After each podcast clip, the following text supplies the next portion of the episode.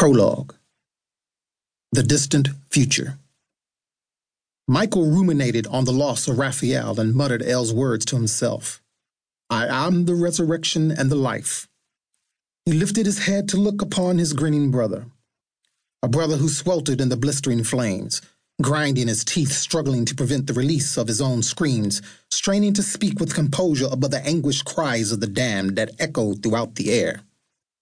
Michael smiled and rose to his feet, his royal white and gilded robes gleaming in brilliance. His halo flared with reflected sunlight as he spoke with authority to Satan. Dost thou think me so small that ye could tempt me to raise arms on thy behalf? Thou art eclipsed in the sins of thy past, overrun in a pit of fire. Thou art lost, forever refuse to the universe, the choir master of screams, the conductor of wails, and thy music, the harmony of gnashing teeth. Michael raised his voice as awareness came over him, that soon their conversation would come to an end, and it would cease as it was always destined, with victory for El. Thus Michael released himself from the hurt of past wounds, to speak to his living apparition of guilt in the person of his brother. Those in Christ once had a saying about thee, my brother, a saying I find fitting to speak to thee now. For though thou hast spoken much, thy words are bereft of power.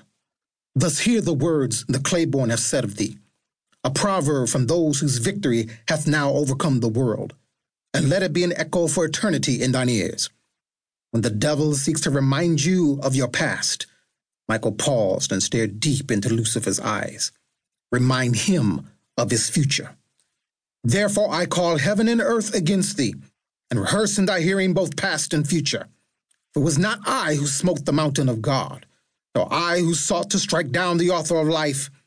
It was not I who sought to put the Lord to death, or make death itself a rabid pet to be unleashed upon the world of men. No, Lucifer, it was thee.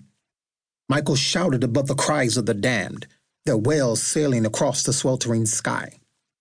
And what future dost thou see before thee now, O son of perdition? What future dost thou see in the eons to come? Tell me, Lucifer, what glory dost thou see before thee now? Lucifer stood silent, and his face was stern, then opened his mouth to speak. I, silence, Michael roared. Lucifer stood stupefied, unable to speak as though an invisible force constricted his vocal cords. Thou art no longer allowed to breathe lies into the earth's air. I forbid it. Lucifer struggled to open his mouth, but remained gagged. He glared as Michael continued in his berate. What words can come from thee but lies and provocation? Thus let me proclaim thy future, O ye that would be king. Behold thy chaise that burns with fire, a better flame petted by thine evil, engined by the lust of thy compatriots, and fueled by the passions of dreams and purposes counter to God. This is what I see for thee, Lucifer, flames, imprisonment, forever to broil in thy collusions, to swelter in the works of thy hands and grill in the sins of thy making. Behold now the end of thee, and the reaping of what thou hast sown. Michael waved his hand rearward, and Lucifer scowled as he looked beyond his brother at the approaching slow march of a dark figure. Fire and plumes of smoke trailed him, and the air itself separated into its component parts and screamed in hissing wails of decomposure in the wake of the creature's shadow. Lucifer knew only one being in all of creation had such an effect on the earth. Karen.